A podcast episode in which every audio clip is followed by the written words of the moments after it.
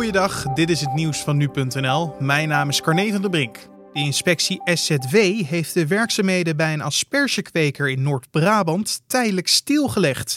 44 werknemers moesten daar zes weken lang iedere dag 8 tot 14 uur asperges steken.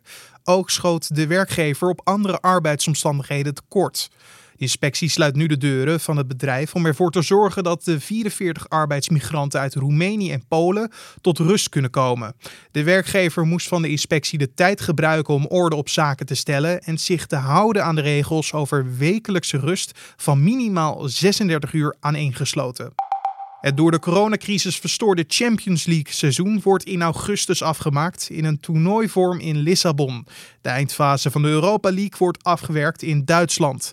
Vanwege de coronamaatregelen is besloten om de kwart- en halve finales en de finale van de Champions League en de Europa League in één land te organiseren.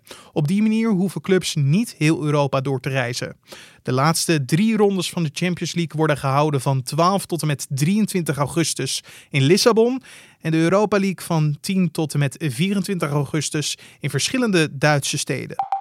Zeker 400 medewerkers van een slachthuis in de Duitse deelstaat Noord-Rijn-Westfalen zijn besmet met het coronavirus.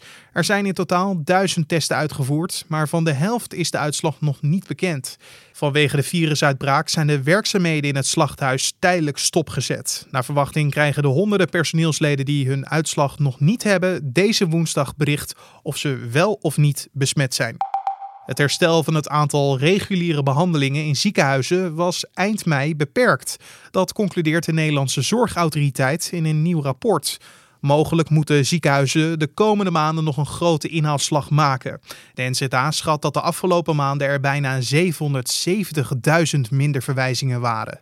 In het rapport schetst de NZA wel dat de ziekenhuizen een inhaalslag aankunnen. En tot zover de nieuwsupdate van nu.nl.